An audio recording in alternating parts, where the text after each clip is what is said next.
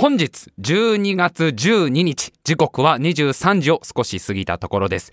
タイムマシン部のラジオ生放送の時間になりました。お相手を務めさせていただきます白井亮でございます。そして目の前に座ってるのが AD カザールくんです。よろしくお願いします。はいよろしくお願いします。いやもうあのー毎週毎週ねあの同じような話で申し訳ないんですけどまあちょっともう本当に鬼滅がすごいっていう話をまたしたいんですよ。鬼滅の刃がもうとんでもないことになってるなと思ったっていう話でこの間ねツイッター見てたらまあいろんなその鬼滅の刃のグッズ買ったみたいなツイートが流れてくるわけ。こういうグッズ買ったとかさこういうのが今売ってるみたいで欲しいとかそういういろんなツイッターが流れてくる中でまあ一人の方が、まあ、こういう「鬼滅の刃」のグッズ買いましたってツイートをつぶやいてて。それが何かっていうとホットサンドメーカー。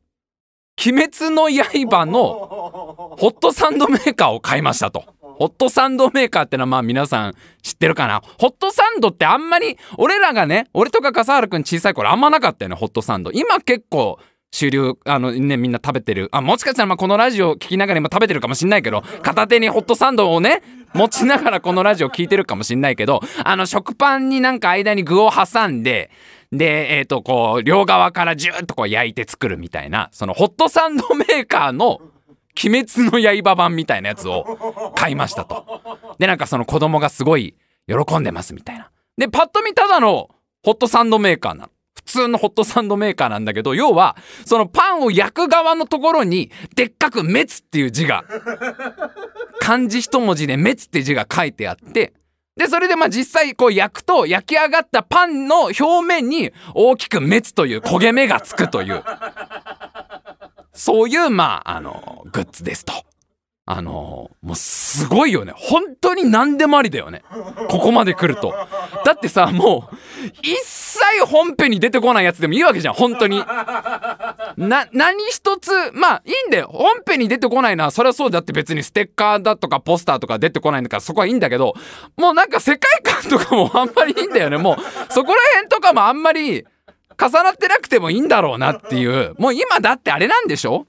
要は滅っていう字が入ってれば売れるわけじゃん。滅っていう字が入っとけば。もうあれだよな。だから俺らも滅って字どっかに入れとけばいいんじゃない？もうちょっと売れんじゃない？俺たちも。もうあのおでことかにさ。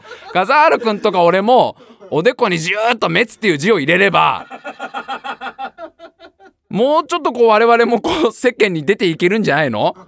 とにかくこう今何でも滅って入れとけばいいんだろうなみたいな。だからあれだよね。なんかちょっとこうなかなか売れ残ってる商品とかタピオカとかにも滅って入れとけばさ今年はちょっとほら下がっちゃってるみたいなの聞くからさハンドスピナーとかもうあれでしょ。あんま見かけないじゃん。ハンドスピナーとかにも入れたりとかさそういう売れ残ってるようなものとか。あと普段なかなかやっぱり売れづらいもの。なかなかこう売っても買い手がつかないみたいなあの先祖代々受け継いできたはいいけどなかなか売れない土地とかもさもう「鬼滅の刃」の土地ですって言い張っちゃえば「滅」って入れればいいんだから土地にでっかく土地にあの地上絵みたいな感じで「滅」って入れとけばあとはなんか青い彼岸花かなんかを咲かしとけばあ無惨様が求めた土地なんだここがみたいな感じになるだろうし「鬼滅の刃」コラボですって言えば土地も売れるわけですよ。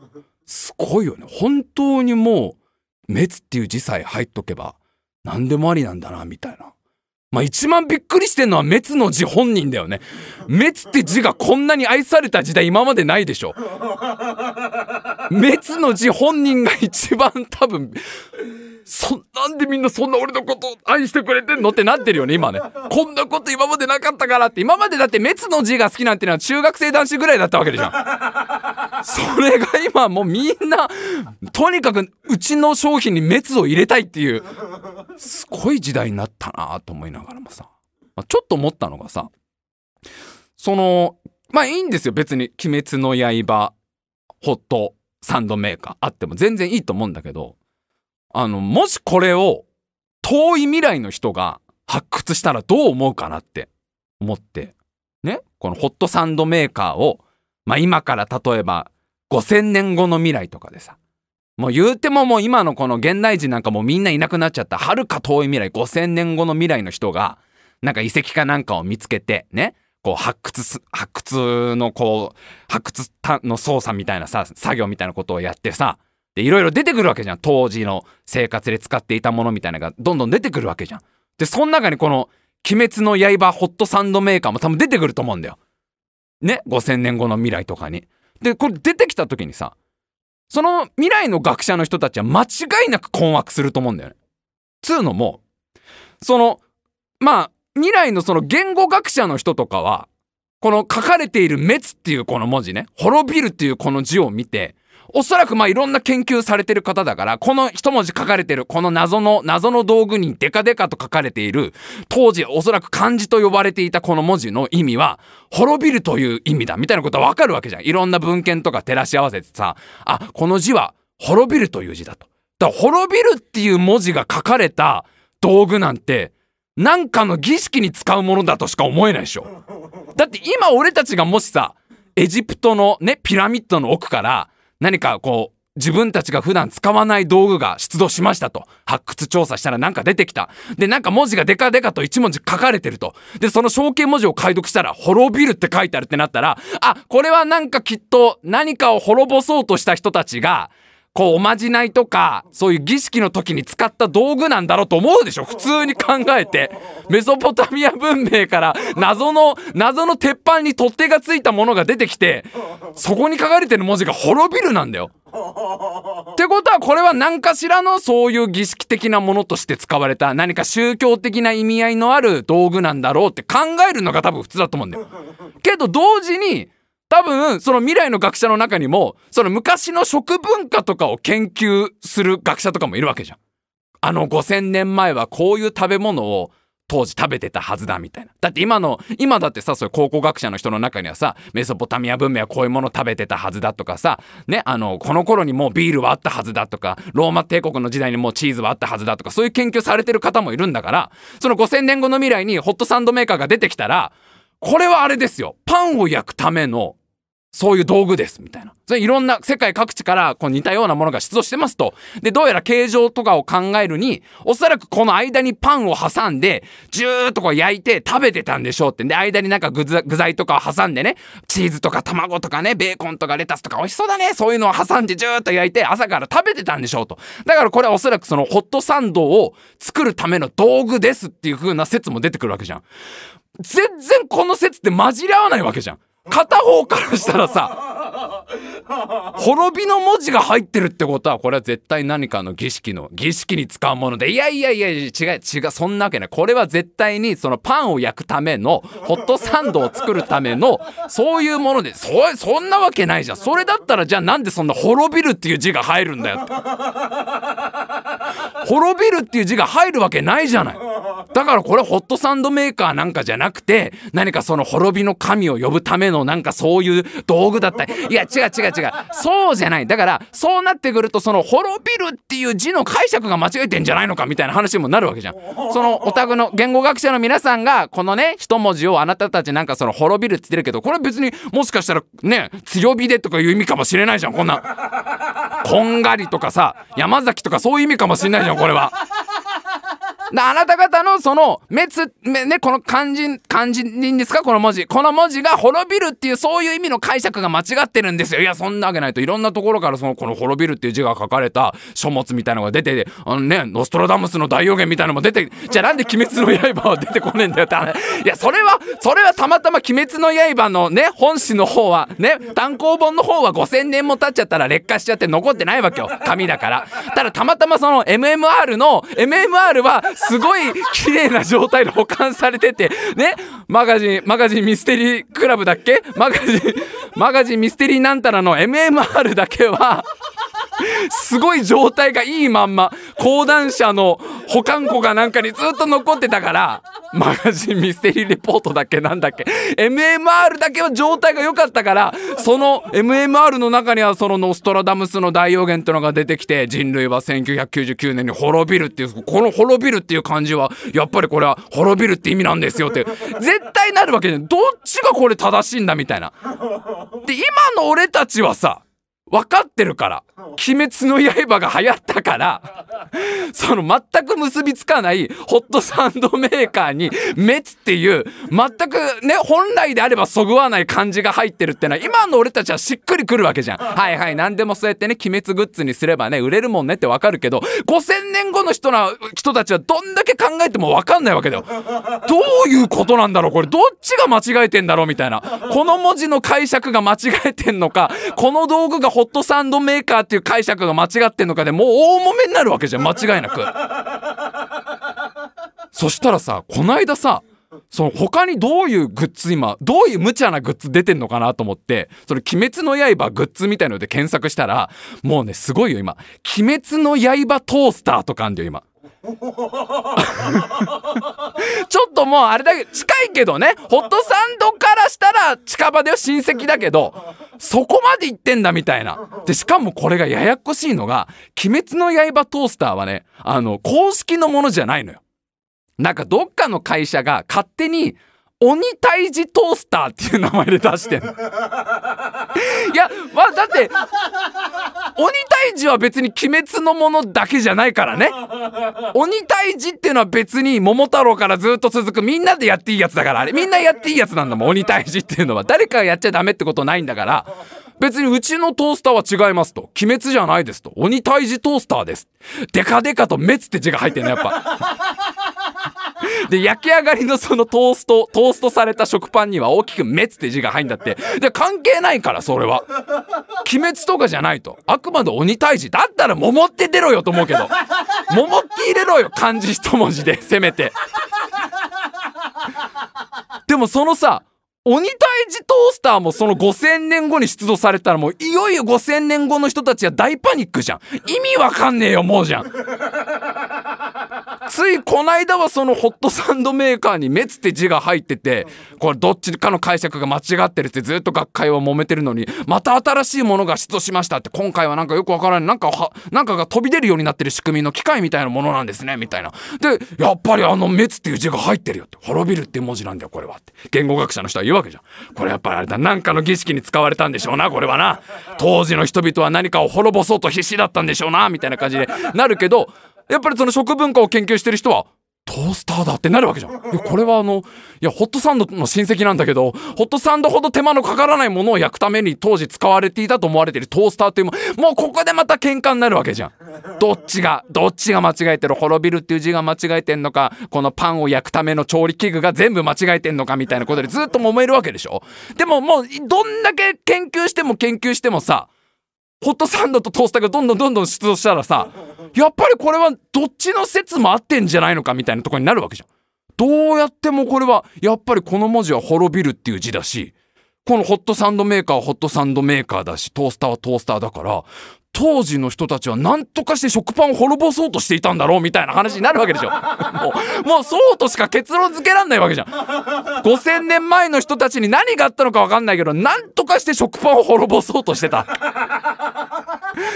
食パンをなんとか滅したくて、滅せよって念を込めながら、食パン滅せよっていう気持ちを抱きながら、この食パンに、このね、食パンをホットサンドメーカーに挟んでジューって焼いて、滅せよーって気持ちを込めて、この夜勤をつけていたんだろうと。で、こんがり夜勤がついたその食パンにバターを塗って美味しく食べてたんだろうって、食べてんじゃねえかって話だけど。なんかあの、朝はご飯派の人たちが放棄して、一斉放棄して、朝はやっぱりご飯だよってみんな立ち上がって、食パン滅ぼせっつって、朝食戦争みたいのが5000年前に起きていたんだろうみたいな。いや、それはもうあれだよ。もう学会に参加してる学者全員ポッカーンだよ。何言ってんだろう。だけどもう、証拠が上がってんだもん。延々と。延々とだってその滅って書かれてるパンを調理する器具が出てきたんだもん。どんどんどんどん。パンを焼くための器具になぜか滅が入ってんだもん。1個じゃねえんだもん。1種類でもねえんだもん。ってことはなんかあれ、あったな、これ。パン、パン戦争が。なんかこう、わかんないけど、意志をね、自我を持ってしまった食パンたちが人類に対してこうね、敵を向けてくるみたいな、そういう戦いがあったんだろうみたいな。だってさ、これはさ、俺らは今は分かってるから。ね。今の時代を知ってるから。鬼滅の刃がもうとにかくとんでもなく流行って、まあありとあらゆるランドセルにもね、滅って入ったりとか、もういろんなグッズに滅っていう一文字が入って、とにかく今は滅って入れとけば売れるって時代なんだから、そのホホットサンドメーカーだろうとトースターだろうと作られるってのはそれは分かるけど、未来の人には分かんない。未来の人にはもう残ってる証拠がほとんどないんだからね、資料が。で、そういうのはさ、逆に言えばさ、俺らもさ、過去の人たちのことなんか分かってないわけじゃん、ちゃんと。例えばこの間喋ったさ、あの、ナスカの地上絵なんてもそうでしょナスカの地上絵も、今の俺たちが解釈すると、こういうことのために作られたんじゃないのかとか一応説あるんだよ。こういうことをやるために書かれたんだろうとか、それがなんか暦になってるんじゃないのかとかさ、何かしらのやっぱ宗教的な儀式に使われたんだろうとかいろんな説はあるけど、でも全部あくまで仮説なわけよ。さっきのその食パンをなんとか滅ぼそうとした人たちがいたんだろうみたいな、朝はご飯派同盟の人たちがあれを使ってたんだろうみたいな、そういう説なわけじゃん。今の俺たちが思っている、そのナスカの地上に対して思ってることは。でも、本当のことはわかんないわけだよ。ナスカの地上絵だって何かがすごい流行ったのかもしんないじゃん、あれ。地上絵をなんかみんなで描く青春ドラマみたいなのが当時すごい流行って、みんなで真似して描いたのかもしんないじゃん。そういうのって多分結構あるじゃん。例えばさ、その思ったのがさ、あれとかもまさしくそうです。ストーンヘンジ。イギリスにあるストーンヘンジってこう、まあみんな知ってると思うけど、あの、イギリスにあるこう、でっかい石をさ、ずらーっと円形に並べた謎の遺跡ストーンヘンジっていうね。あれなんかもいろんな説があるわけ。なんでストーンヘンジが作られたかみたいな。で、まあ、まあまあ、あの、定番の、まあ、何かしらの宗教的な儀式があったんだろうみたいなね。まあ、神様にお祈りしたのか、死者を祀ったのか、なんかそういう儀式をあそこで行っていたっていう説とか、あとは、あれが自体がなんか天文台になってるみたいな説もあるんだと。なんかあれで暦を読もうとしたんじゃないのとか、そういうなんかありきたりな、まあまあ、そういう説あるよねみたいなのもあんだけど、実際はわかんないでしょ。ストーンヘンジがなんで作られたかなんて、あれがどう、あんなでっかい石をさ、なんでわざわざあんな風に並べたのかなんてさ、あれ調べてみたらめちゃくちゃ古いのね、ストーンヘンジって。そんな、一昨年できたとかじゃないんだよ。全然もうそんなレベルじゃないんだよ。めちゃくちゃ古くて、作られたのは、紀元前3000年から1500年の間って言われてんだと。だから、ほんとちょうど今から5000年ぐらい前。今から5000年ぐらい前の人たちが、なんか3回ぐらいに分けて作ったって言われてるんだと。で、当時、まあイギリスにあるんだけどね、イギリスにあるんだけど、その5000年前のイギリスってまだ新石器時代だって。新石器時代がちょうどこう終わるあたり、新石器時代とその次に来た青銅器時代っていう青銅器を使う時代の、まあ狭間らへんで作られたみたいな。もう、もう石器時代終わりますよあたりで作られたみたいな。ちょっとみんな石開け始めてんのに石立ててんのよ。もう意味わかんないでしょ、この時点で。いや、これが、あ、もうあれで、新石器時代バリバリの頃ならわかるよ。新石器、新石器ブームみたいな、石器ブームの頃作られてますみたいな。これが旧石器時代の始まりの頃とかだったら、あ、みんなやっぱもう石に対して盛り上がっちゃってるから、何かこう、石を何かどうにかしてやりたいみたいな気持ちがあんなったとかわかるけど、もうちょっと、新、もう石よくね？みたいな。そ、まあ、最近、石もどうよ？みたいな時代の頃。若い子たちはみんな青銅器使ってるよ？みたいな頃でしょ。移行のタイミングなんだから。だから、そうだよ。俺とか笠原くんみたく、こう、もうね、アラフォーのおっさんたちは、いや、使い方わかんねえから、やっぱ石器がしっくりくるよって言ってたんだけど、もう、当時のティーンエイジャーたちはみんな青銅器だよ。おじさんたちまだ石器使ってんの？みたいなもうその子たちは青銅器の斧とか使い始めてすげえななお前たちって若い子たちやっぱ新しいもん好きだねみたいな頃の時代でしょこれってそれぐらいの頃の話でしょその頃に作られたものらしいのでもうさストーンヘンジをさ何のために作られたのかなと思ってさ、じーっとこう、ま、画像を見ながらさ、いろいろ推理してたわけですよ。俺、俺が要は今未来人の立場だよね。さっきの話で言うとこの、俺が未来の人の立場なわけじゃん。何のために作られたのかなと思ったけど、もうね、はっきり分かったね。間違いなくあれはもう作りかけのドミノだよね。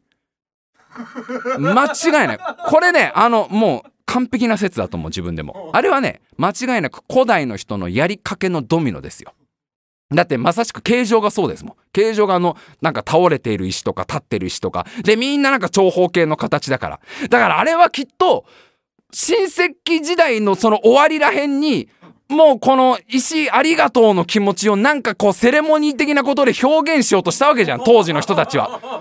ああもうもう終わっちゃうね石器みたいな。最近石器の道具あんま見かけないねみたいな。市場もみんな青銅器で溢れてんねみたいな。でも俺たちがここまでやってこれたの石器のおかげじゃんみたいな。石のおかげじゃんみたいな。でも時代終わるじゃんそろそろみたいな。だからなんかちょっと一回もうさそのセレモニーで一回終わりにしないかみたいな。ねこの新石器時代を一回こう幕閉じねえかみたいな話で盛り上がってなんかちょっとこう感謝の気持ちを込めてなんかやらないみたいな。でそしたらなんか当時の多分蜷川幸雄さんみたいな人とか宮本亞門さんみたいな。その当時の名演出家ね。当時のそういうプロデュース力のある演出家の人がじゃあなんかでかいセレモニーやろうと。でそこで思いついたのがあでこう石がさこうね、どんどん倒れてくみたいのがいいんじゃないみたいな。今の俺たちはドミノってわかるよ、それが。当時は多分ドミノっていうのはね、言葉生まれてないからね、そこはね。当時の稲川さんも多分、ドミノって言葉はないと思うけど、なんかこう、自分たちを支えてくれた石たちがどんどんこうバラバラバラバラバラって倒れてくっていうの、これ、時代の終わりを象徴してないかみたいので、なったんだよ。だけど、当時の人たちはそんなさ、石をさ、ドミノのサイズに切り出すなんて技術はないわけじゃん。そんな。あんなちっちゃいこんなもう指1本分ぐらいの高さのさ、ちゃんと自立するブロック型の石を作るなんてのは、なかなか加工技術が進んでないとできないでしょ。だから、あ、じゃあもうそれだったらもう最初から自立するぐらいのでかい石持ってくりゃいいじゃんっつってあの石持ってきたんだよ。いや、俺この説絶対合ってると思うんだよね。いや、俺らからしたら、なんでそんなこう合理的じゃない不合理なことをやってんの？ってなるけどそれは逆に言えば未来の人たちがホットサンドメーカーを見てえ5,000年前の人たちってこんなんでホットサンド作ってたのって思うかもしんないじゃん。こんな手間かけてわざわざパンをこうこの器具に入れて挟んでジュッて焼いてたのなんでそんなめんどくさいことやってんのみたいな思うかもしんない。わけじゃん5000年後の人たちだって5000年後の人たちはみんなグルメテーブル掛け使ってるわけだからあの最強のドラえもんの秘密道具のグルメテーブル掛けをもう一家に1枚なんか余裕である時代でしょ5000年後、まあ、グルメテーブル掛けが何なのかよくわからないっていう方いるかもしれないけどちょっと説明しておくとただの一見ただのテーブル掛けなんだけど自分が食べたいと思ったやつね。例えばホットサンドって言ったらシュッてもう出てくるから。いやそんな時代来るわけじゃん5000年後なんか。いちいちそんな自分で焼かねえよみたいな。なすごいな。5000年前の人たちって自分たちでパン焼いてたんだってなるかもしんないじゃん。それと同じだよね。俺らあのストーンヘンジを見てさえー、そんなでかい石でドミノって俺らは思うかもしんないけど当時なりの理屈があったのかもしれない。あのちなみにあのストーンヘンジのでかい石はあのすっごいでかくて最大で約30トンあるらしいです。あ35トンだ最大だと。平均あの大きいやつは大体30トンぐらいで一番でかいやつだと35トンとかあるらしい でしかも30キロぐらい離れたその丘みたいなところから持ってきてんだって わざわざ。いやそう聞くとなんでそこまでしてと思うよ。なんでそこまでしてドミノをやんなきゃいけなかったのってなるけどそれはでも当時の人たちからしたらじゃないと新石器時代終わんねえもんと思ってるわけだもん新石器時代に蹴りがつかねえんだよそういうセレモニー的なことをやらないと。ここで石がねバラバラバラバラ倒れていってあありがとう石たちよと。もう何千年も旧石器から数えたら本当に何万年も俺たちを支えてくれた石たちありがとうっていうセレモニーをやらないと青銅器を使えないと。心から青銅器に移行できないって。だからもう持ってくるしかないっつってさそもう俺たちからしたらそんな大変だと思うかもしんないけど当時はそれしかやりようがないからね。みんなでえっこらえっこらこうやって30キロぐらい離れたところからさ頑張ってあの35トンの石をみんな持ってきてさ「もう気をつけろ!」とか言いながら「おいちゃんとあれのみんなで声かけ合え!」とか「おい倒すの倒すの倒すのおい大事に使えよ。大事な石なんだからよ。ぶつけんなよ。倒すなよ」っつって。でもどうせこれあれですよね。倒すんですよね最後は。みたいなことを言いながらそんなこと言う若手もいるわけじゃん。まあ、そういうこと言うなよ若手お前。いやだってこれどんなに大事に持ってっても最後倒すやつですよね。それ言っちゃおしまいじゃないか。だお前な青銅器を使うやつはこうなんだよな。石に思い入れがねえからな石にな。お前ら分かってねえんだお前らの父ちゃん母ちゃんじいちゃんばあちゃんみんな医師のお世話になったんだぞ。そらお前たちはみんな青銅器のスマホケース使ってるかもしんねえけどな。俺たちの時代みんな石のスマホケースだよ。た感謝ってものがない。からだからやっぱりやんなきゃダメだな。いうセレモニーはみたいな感じで。そのジェネレーションギャップ当時あったろうから。親戚世代と親戚世代と青銅器世代ですごいジェネレーションギャップがあるわけじゃんそこに。いやだってあるでしょそのなんかね32歳以上は親戚でみたいな。31歳以下は青銅器でみたいな。そこのジェネレーションギャップに苦しみながらもみんなで頑張って石持ってきてあのイギリスの南の方に頑張ってみんなで石並べて。でちょっと全部並べてから倒れませんでしたらと大変だからちょっとな何個か試しに10個ぐらいまず並べてみてで倒してみねえみたいな。その何百個何千個並べた後にうまくいかなかったらとちょっと大変じゃんとだからちょっとさシミュレーションやってみようぜってことで多分最初にこう10個か20個ぐらいさちょっとこう頑張って並べてさでちょちょっとやってみようやってみてこれで本当にそのねうちの蜷川さんが思い描いてるような 思い描いてるような盛大なセレモニーになるかやってみようってさ立ててさでドンって押したらさガンガンガンガンって倒れていくわけじゃんあの石が。あのでかい石がガンガンガンガンってすごい音を立てながら。でそれを見ながら当時のそのイギリス人の人たちは「怖え!」ってなったわけじゃん「やべえやべえ危ねえ危ねえ危ねえおい逃げろ逃げろやべえ危ねえ危ねえ危ねえ」みたいな「やばいやばいやばいやばい」みたいな「危ないね」って言いながら「思ってたよりずっと危ないねこれね」大丈夫だったみんな。怪我しなかった。大丈夫大丈夫大丈夫って。怖かったってなるわけじゃん。思ってた以上に。思ってた以上にでかい石の迫力にビビって。で誰かが「やめよっか」っつって やめやめたやつでしょ。作りかけだからあれ。やめよっかじゃあはい青銅器になりましたみたいな感じで。であのこう中途半端な感じのやりかけで終わったドミノがあのまま残これね間違いないこの説。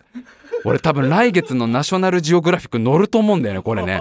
で今多分あれだから天国にいるその古代の5000年前のイギリスの人たちめっちゃうなずいてるからやっと分かってくれたよ。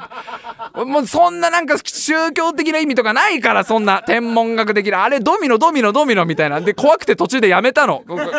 絶対怪我人出るねっつってやめたの。ここれ続けたら誰か怪我しちゃうねって。やめたやつよかった分かってくれてって今上で多分なってるからね。いやーだから次次どんなグッズ出るか楽しみだよね。それがそれが未来にどういう影響を与えるかがちょっと楽しみだなと思いながらはい日々過ごしております。といったところで参りましょう。タイムマシン部のラジオ。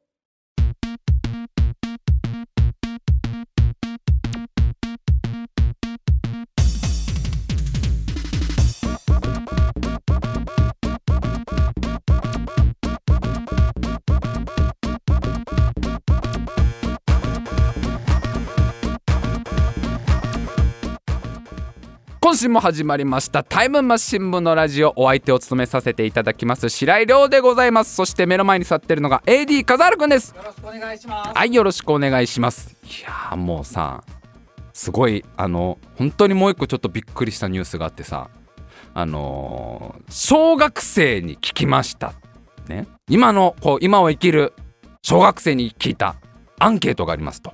で小学生が選ぶ2020年の憧れの人っていうランキングをこの間見てニュースで。でねこれね7661年1人の小学3年生から6年生を対象に実施したと。だから結構な数でしょもう。7500人以上のちびっ子たちに聞いた。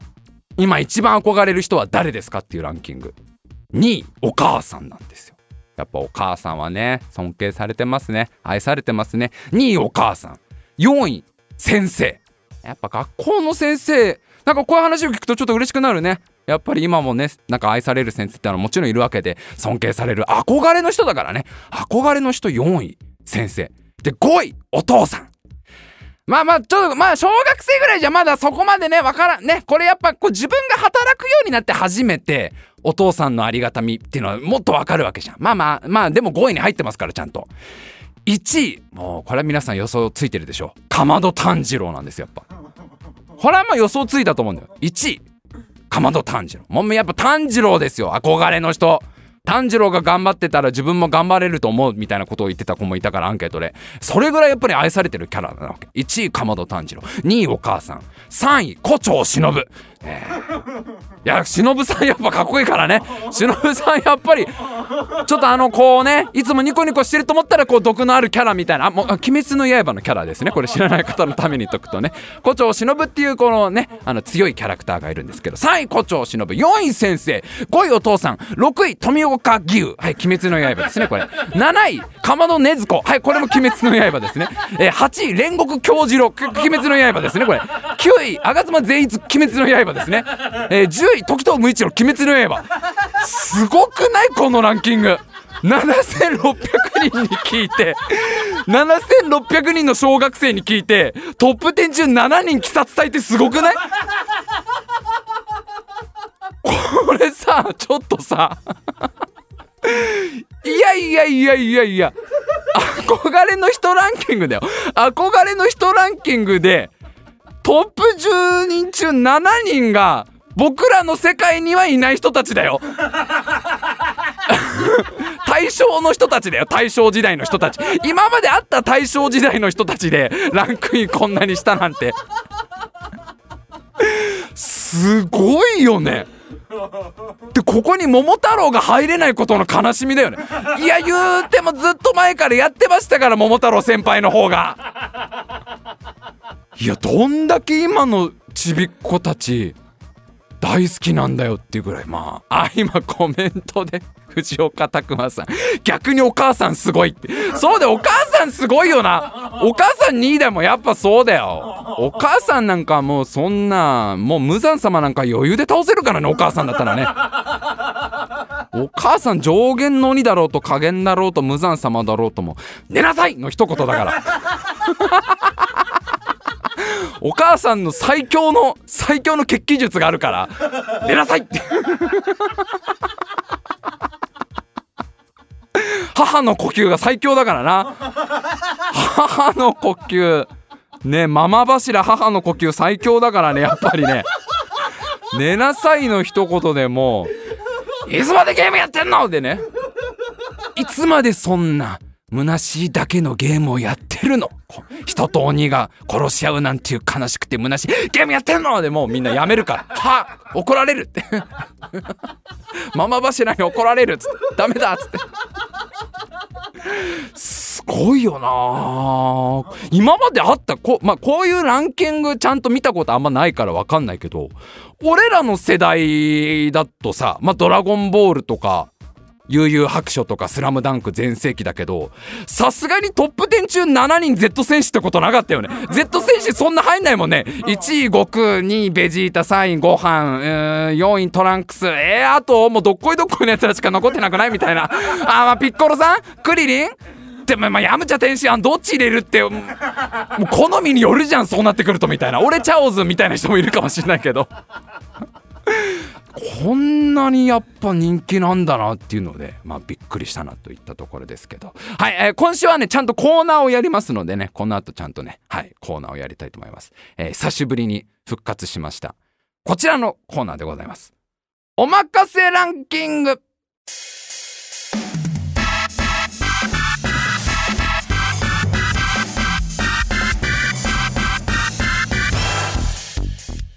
はい、えー、今ちゃんとね音楽を出せたことにホッとしてますね。生放送中にこの操作ができるかなっていうプレッシャーがずっとあったんですけど大丈夫でした。さあ久しぶりに帰ってきました。おまかせランキング、えー、こちらのコーナーは、えー、私たちがね先にランキングの中身を発表してます、えー、何々が何位になるランキングというのを発表してます。でそれがどういうランキングかなのかを皆さんに考えてもらうというコーナーです、え今週のお題はチョコパイが3位になるランキングえー、チョコパイ。あのみんな大好きなチョコパイが3位になるランキングはどんなランキングでしょうかというところです。さあ生放送中も皆さんぜひぜひですねコメントで参加してください。どんなランキングか思いついた方いらっしゃいましたらどんどんコメントでつぶやいてください、え、事前にいくつか頂いてます。チョコパイが3位になるランキング。ラジオネーム豆板醤なめお。マカロンが本能的にライバル視しているお菓子。第3位チョコパイ。あーそりゃそうだよな。まず形状ね。形状。形状中クリーム系ね。円形中クリーム。族でしょ？円形中クリーム族はマカロン的にはやっぱ許せないからな。そこはライバル視してるよな。でもやっぱ1位モナカでしょ？形はどうであれ？どんな形であれ？やっぱりどっちが覇者になるのか？口の中の水分奪う継続の覇者となるのはどっちなのかで。マカロンはやっぱりライバル視してるよねモナカのことね。もう一つラジオネーム豆板醤なめおさん。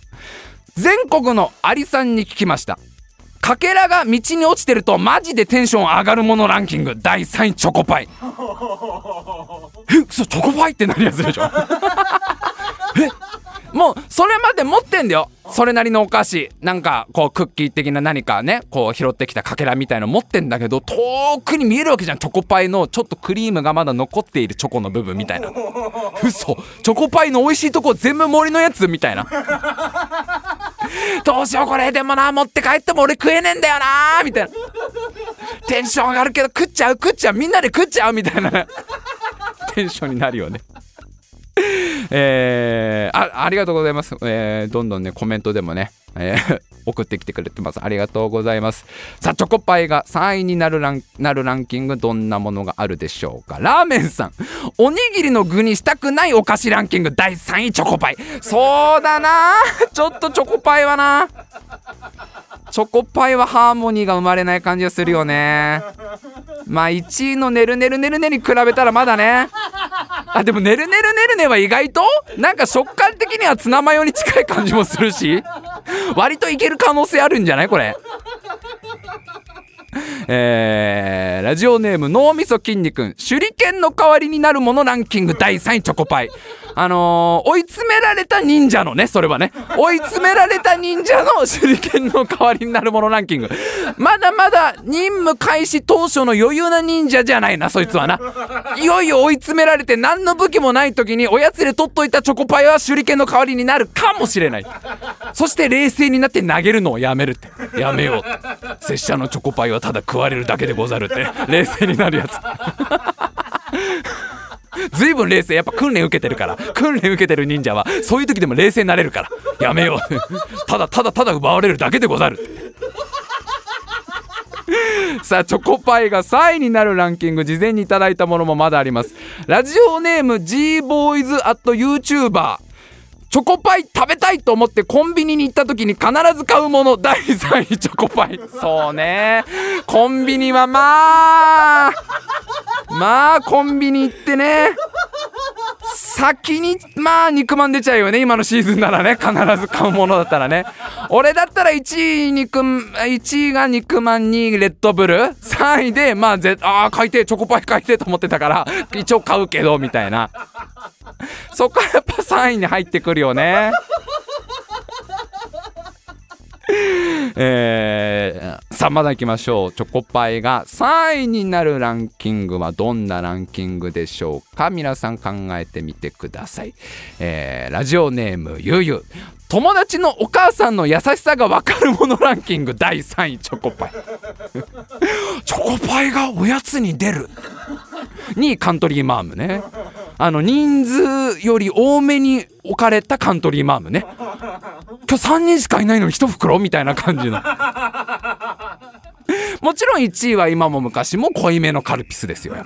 自分ちより濃いめのカルピスですよね。これ間違いないでしょうねさあチョコパイが3位になるランキングはどんなものでしょうか？皆さん考えてみてください、えー、ラジオネームゆいさん。卑弥呼がよく儀式に儀式に使ったことがあるもの第3位チョコパイ。そうね。卑弥呼はよく使ってあの桃は有名だからね。桃を儀式に使ってたって1位桃だからね。で3位がやっぱチョコパイ。2位はどこら辺だろうな。2位はやっぱあれなんじゃないの？なんかゴディバのいい感じのチョコみたいな。詳しくないから分かんない。いやあの他のこのなんていうの？その卑弥呼のこのなんていうのかな？こう部下部下というかさ家来とかみんな分かんないわけ？そのありがたみが。今日はちょっといいチョコ出すよ。みたいなこと卑弥呼言うんだけど。今日は大事な儀式だからねいつものチョコパイもいいんだけどね。チョコパイも美味しいしね。コスパ最強なんだけど今日はちょっともうとっておきのゴディバの出しちゃうよみたいな。もう取り寄せたやつこれ。もう義の国から取り寄せたゴディバのやつ出しちゃうよみたいな感じで。出すんだけど分かんないわけ物の良さがみんな。ゴディバとは何でござるかみたいな感じ。で卑弥呼はもう分かんないなみんなもうなって。まあまあそういうねやっぱりねこう食べ物とかをね儀式に使うっていうのは昔からあったみたいですからね。そういう考古学的な見地からしてもこれは間違いじゃないと思いますね。さあチョコパイが3位になるランキングはどんなランキングでしょうか？皆さん考えてみてください。えー、黒野さん実はパイじゃないお菓子ランキング第3位チョコパイ。でその下ラジオネーム藤岡拓馬さん。これ何食ってんだろうってなるお菓子ランキング第3位。そうだよね俺たちチョコパイって言われてるからパイだと思って食ってるけどパイではないからねあれね。まあうまいからいいけど美味しいからいいんだけど確かになんだろうって気持ちにはすごくさせられるやつですね。さあ事前に頂いてるものまだあります。ラジオネーム田中隆さん。ふんころがしに聞きました。どれぐらいの大きさになったらおしまい？第3位チョコパイ。それはどれぐらいになったらおしまいなのうーんまあそうねチョコパイね。転がしながら首だけこっち向けて「えどれぐらい？うん決まってないよそんなの。まあまあチョコパイぐらいかな」みたいな感じ。あすいませんね忙しいとこごめんなさいみたいな。どんな調査だったんだよそれ。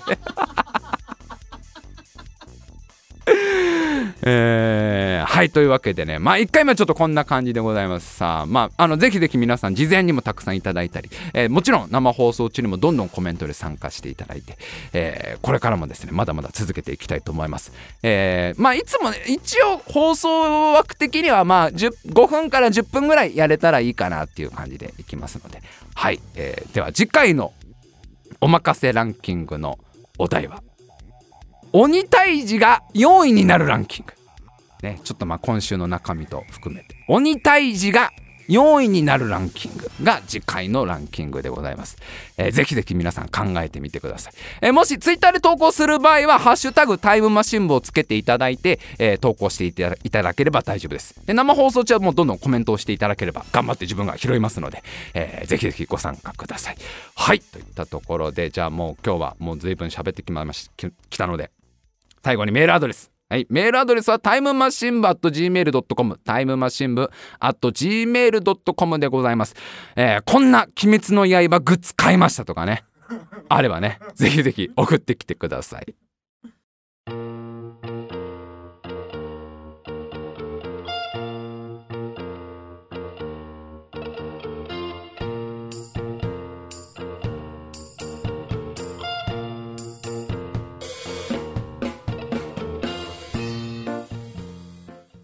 さあ今週も長々と喋ってまいりました。いやーちょっとね生放送でコーナーやるの冒険だったんですけど本当にありがとうございます。もうみんなたくさんコメントくれて。